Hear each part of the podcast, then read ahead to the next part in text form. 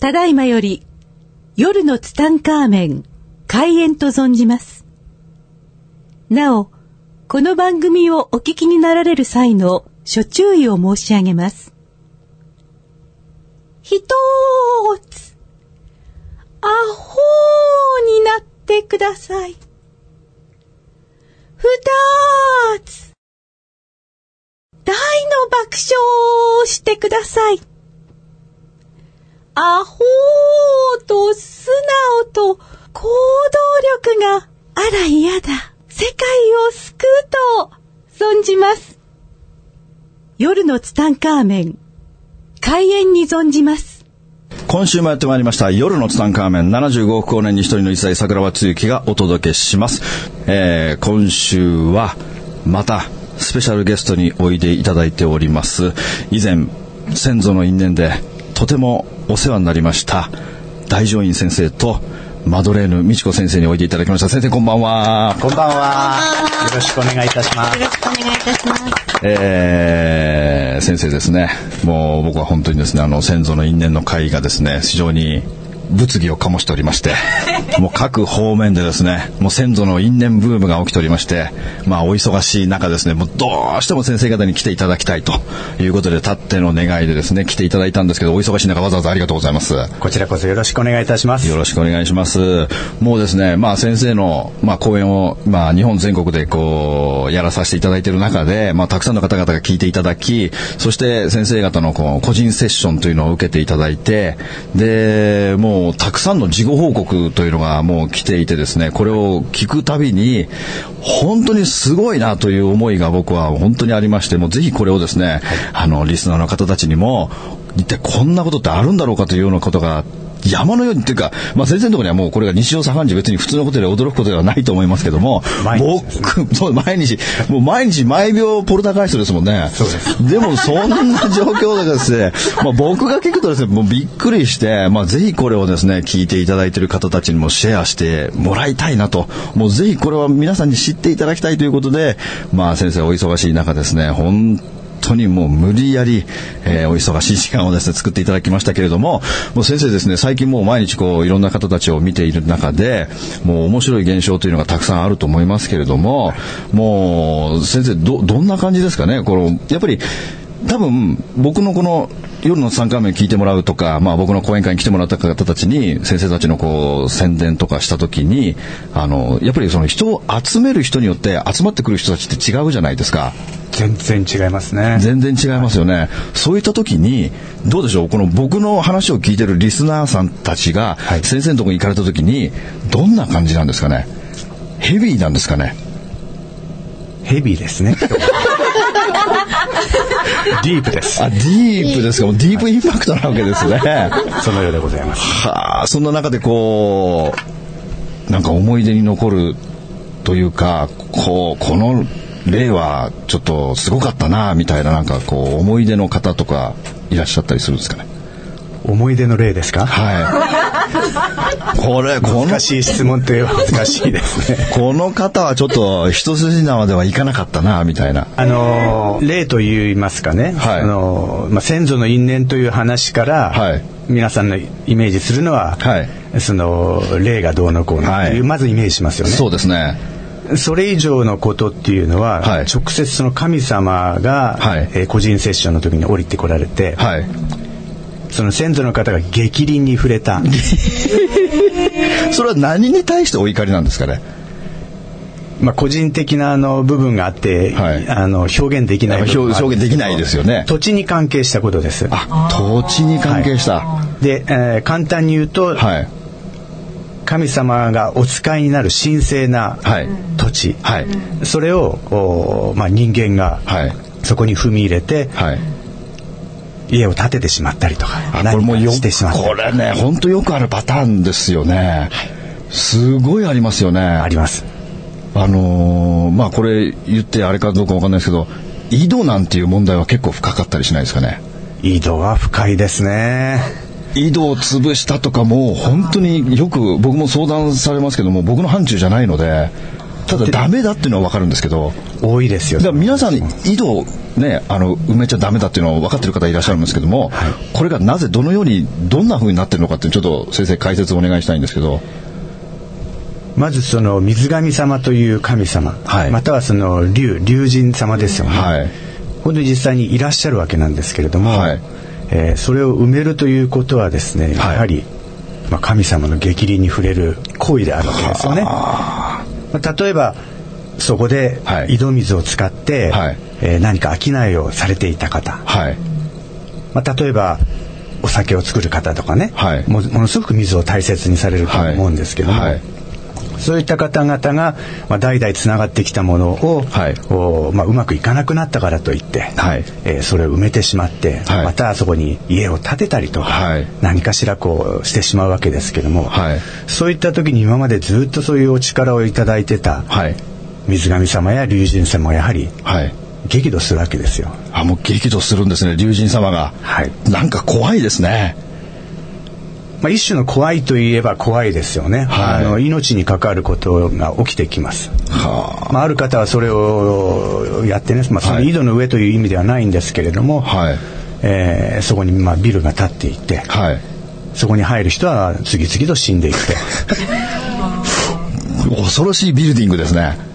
恐ろしいビルディングですね、本当に。あ、もうそういう例があるわけですね。実例がありますね。はあ、はい、でもこういう時はどうするべきなんですか。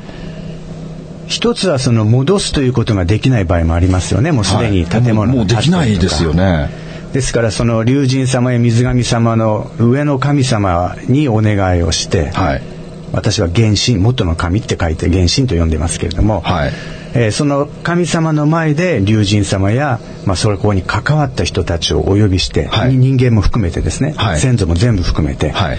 まあ、そこでこう詫びることができるかどうかっていうことなんですよね。あ、まずお伺いを立てるわけですか。はい。その時も結構お怒りなんですか。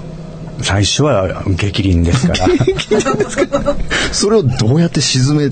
ていくんですか。もう本当に大神様の前に来たら、はい、皆様は本当に、まあ、最初は静かになるというか、まあ、礼儀正しくね、はい、でやはりそのやってしまった先祖がもう呼び出されるわけですけども、はい、ま、ほとんどの、まあ、ご先祖様は本当にひれ伏して申し訳なかったってことを詫びるわけですよ。はい、でそこでやはり、まあ、神様の龍神様も神様の、ね、一人ですから、はい、詫びるなら、まあ、許そうということで、はいはい、和議をこう結ぶわけですよね。はい、でそこからまあどうするかっていうのはまあ後の話になりますけども、はい、まずそれがないと、は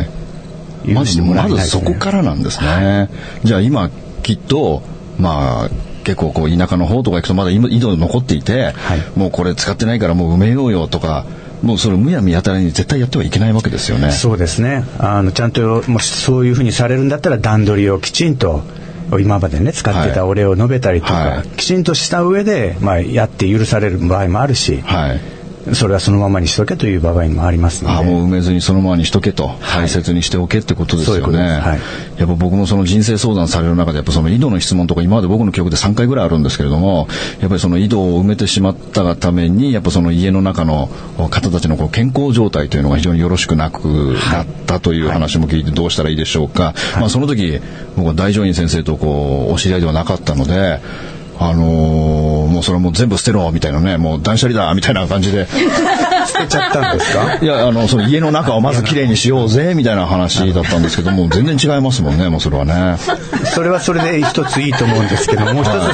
つその龍神様に対してもきちんとね納めるということが必要ですね。そうですよね。だからもうすでにやってしまって、多分これを聞いて青ざめてる方がもうたくさんいると思うんですけど、もうそれどうにもならないじゃないですか。もう埋めてしまった、その上に物を建ててしまったとか、もうこの辺というのはもうやっぱりもうどうにもならないとこですよね。なります。あ、なるんですか。はい、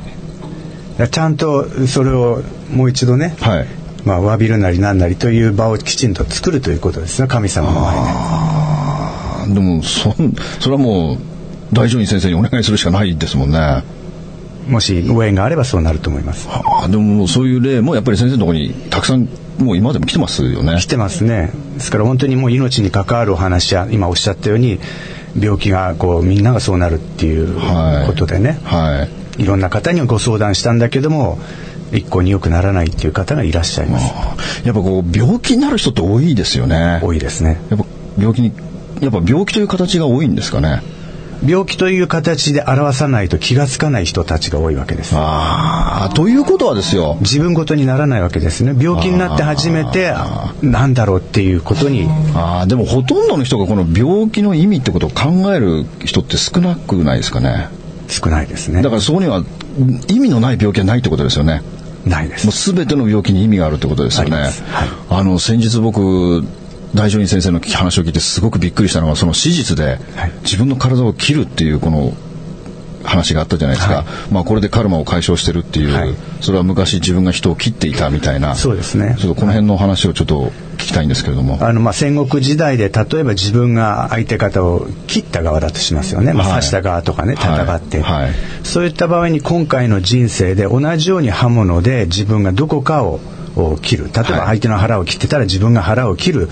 病気になったりとか、はい、手術をしなきゃいけなかったりとか、はいはい、そういったことでこう解消していくっていうことなんですよね。ああ、だからその手術というのもやっぱりその自分の体をメスを入れるってことですもんね。そうです。ただそれがあの大病でね、もうお腹全部摘出しなきゃいけないとか、はい、そういったことになりかねないものを、まあ大難を小さくすることは可能なんですね。ああ、大難を小難にしていくんですね、はい。ですからそのちょっとでね切って、はい、あの全部済むっていうことは多々ありますので、はい、でそれその大難が小難になっていったっていうのは何か意味があるんですかね。それはカルマの法則から言うと、はい、本当だったらじゅうの力をはじゅうの力でイコールになりますけれども、はい、まあ、きちんとその弥勒の儀をすることによって、はい、えー、いちの力で相手方のじゅうの力とイコールにしてくれるっていう。ああ、でも先生のところにこの病気の相談の方っていうのはものすごく多いですよね。多いですね、本当に多いですよね、はい。そこであの、まあ、僕のセミナーに来ていただいた方もやっぱこう大病を患っていて、はい、なんとかこう先生にお願いしてっていう方もいらっしゃって、もう手術を回避された方とか、はい、なぜか治ってしまった方とか、はい、なんかもう僕が知ってるだけでもうごにんぐらいいるんですけれども、はい、なんかそれで思い出深い話っていうのなんかありますかね。病気で思い出深いのは、まあ、毎日のような感じでいろんな方がそうなんですけれどもあのーまあ、奇跡的と言いますかですね、はい、まあ、全員がそうこうだというわけではないんですけれども、はい、ものすごく短時間で症状が消えたりとか、はい、えーまあ、ある人は次の日に、まあ、症状がカラッと変わったりとかっていうことは、はいはい、よく起きますね。はあ、なんか実例を挙げて何かありますかね。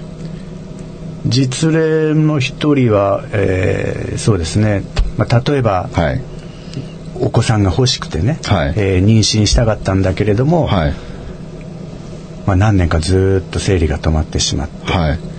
で、えー、産むことができる状態ではなかった、はい、まあ、体がね、はい、えーまあ、この弥勒の儀を終えて、はい、翌日から、はい、その生理がまた元通り始まってということで今正常の方向にねずっと向かっているっていう方もいらっしゃいます。はい。はい、でですね、実はその本人がですね、もう今日はいらしておりまして、ちょっとその本人にですね、実際にあの偽名でも何でもいいんですけども、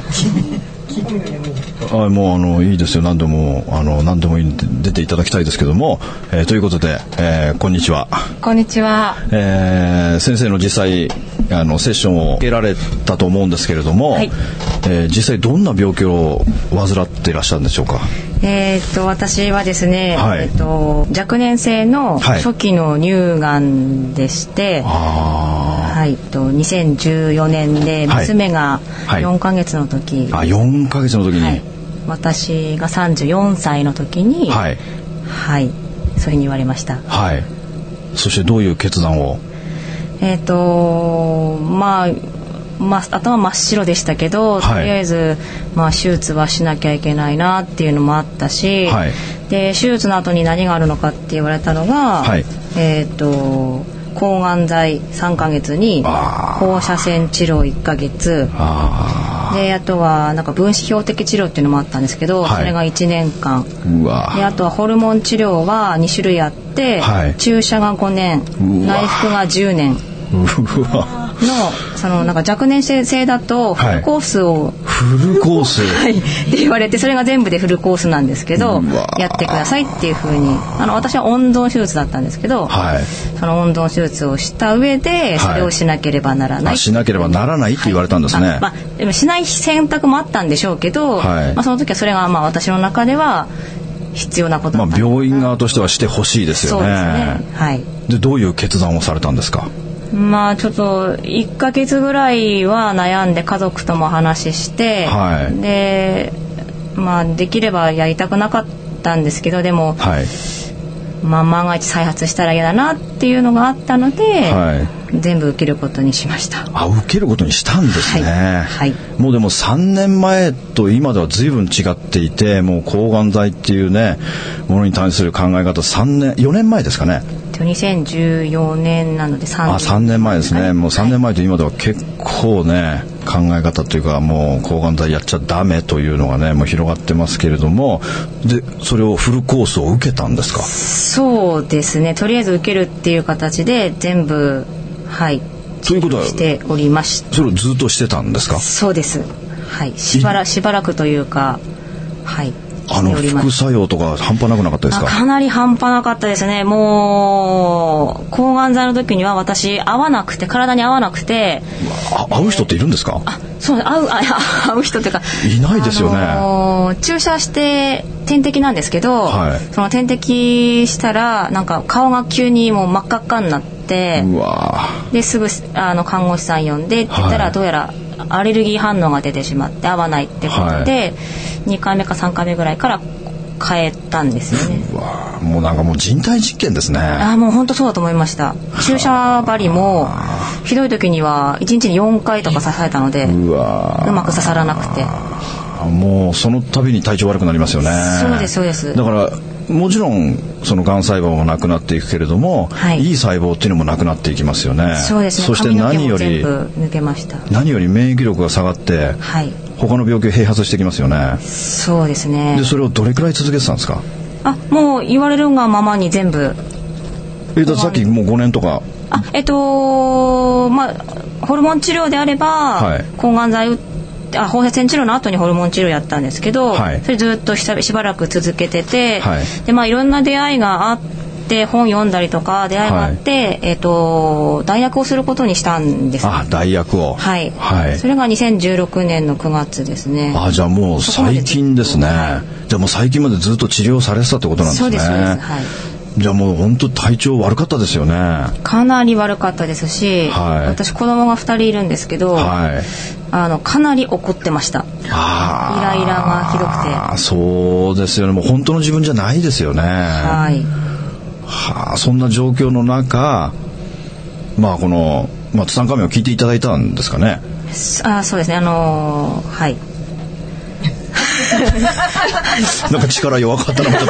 となんか力弱々しかったのがちょっと今気になりましたけど、さんかいめは聞いて聞いてくれたんですね、はい、まあそこで先祖の因縁というのを聞いて興味を持っていただいて、はい、セミナーに来ていただいたんですよね。そうです、そうです、はい。で、まあもしかしたら私のこの病気も先祖の因縁かもしれないということで、まあ受けたわけですよね。まあ、そあのー、病気のこともあり、あとはあの家を繁栄させたいっていう思いがあったんですね。あ、でまたお子さんを欲しいという願いがあるわけですよね。はい、そしてまあ義を受けて、でどうなったんですかね。えー、と最初にさんじゅっぷんのセッションした時に、はい、あの繁栄させたいんですけど乳がん患者なんですって話をして、はい、でもまあ、当然生理も来てないしって話したら、はいはい、まあ、あのそれは因縁を解いていけば大丈夫だよって言われたので、はい、えー、と弥勒の儀をお願いして、はい、お願いしたらですね、はい、えー、と本当にその次の日でした、はいはい、家を出ようとする前に、はい、まあ、トイレ行かなきゃななんて思って、はい、トイレに行ったら、はい、あれなんか赤いものがみたいなえと思ってびっくりして、もうその代役してからしばらく経ってたので、はい、はい、でも生理が来たってことなんですね。そうなんです、はい。もうそれちょっともう泣いたんじゃないですか？もう号泣でしたね。あ、もうトイレで号泣ですか？はい、トイレでもう出られませんでした、トイレから。はあ、それはもううすさまみょうさんもびっくりしましたね相当うすさまもびっくりしてましたね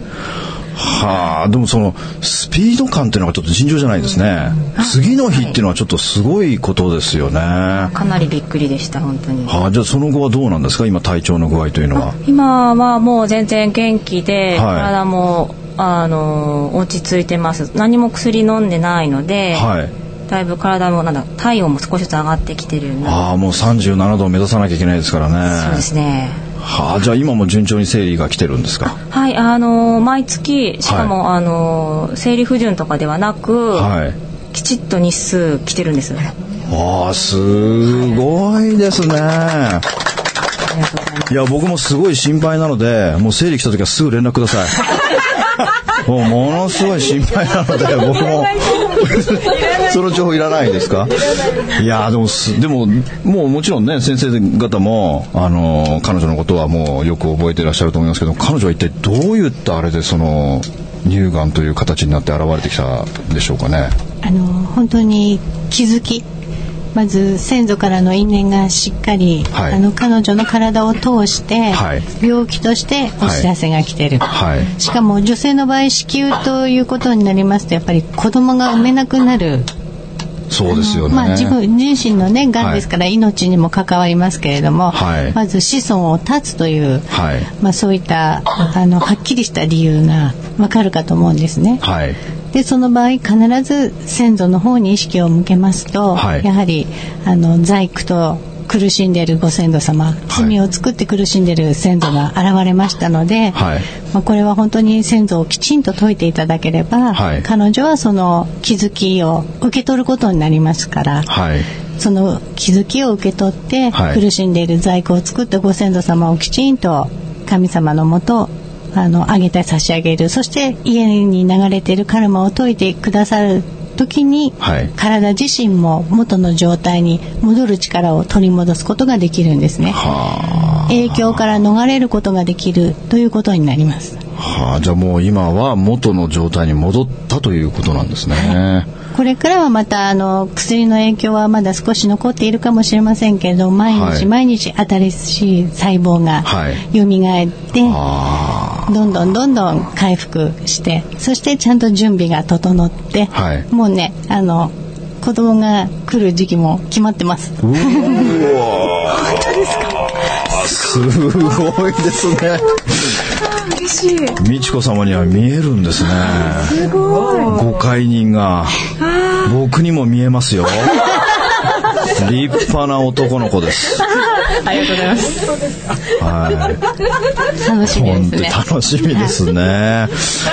このカルマを解くということは、はい、あの徳を積むということにもなりますから。あ、徳を積むことになるんですか。はい、大きな奉仕を行っていることになりますから、はい、あの今まで苦しんでいた先祖在苦が消えるだけではなくて、はい、応援の力。それこそ神様からの応援の力、はい、先祖からの応援の力、はい、これを今度頂戴できるようになるんですね。はあ、そして自分自身もやはり個人としてのカルマを抱えておりますので、はい、これを解消する、カルマを解消するというのは、はい、まあ、良いカルマ悪いカルマ、良いカルマももちろん私たち積んでるんですけれども、はい、残っている悪いカルマ、カルマを解消するということはやはり奉仕をする、うんね、多くの人を助けるということもありますし、はい、あの誰も気づかない、はい、多くの親戚や家族がいる中で、はい、ほとんどの方がそこに目を向けていらっしゃらないと思うんですが、はい、まあ、こうした病気を通したり、はい、様々な出来事の中から気づいた人が、はい、率先して自らがそれを解くという行為が大きな徳を積むということになります。はあ、でももう本当にこういうね、まあ、あゆみさんなんかは本当に受けてよかったですね。はい、本当に受けてよかったです。本当ですよね。もう本当にもうこういう方たちがね、あの先生たちのところにはこう毎日こういらっしゃって、毎日こういう奇跡っていうのが起きてるっていうのは本当にすごいことだなと思うんですけれども、ね、あゆみさんはさらに、まあ、一番影響があったご先祖様を解いていただいて、はい、私は全ての家計に奉仕したいんですって今まだ、はい、あの弥勒の儀を受けに来てくださっているんですね。あ、やっぱりもう、もう人によってやっぱりね、その、はい、まあ自分であったら、まあお父さんの家系、お母さんの家系、はい、旦那さんの家系、旦那さんのお母さん、お父さんってもう線がこうたくさんできていきますから、はい、まあ先祖の中で悪いことしてない先祖なんて絶対ありえないですもんね。もういいことしかしてない家系とかもそんなのありえないですもんね。やっぱりその中で、いろんなことをしてきた人たちっていうのがいるわけで、うん、例えばそのあゆみさんの中でこの子供ができないっていうのはな何かこう先祖の方がな何をしたかとかそういうのは具体的に分かったりするんですか？まあ、あの一番影響があったのはやはりあの、はい、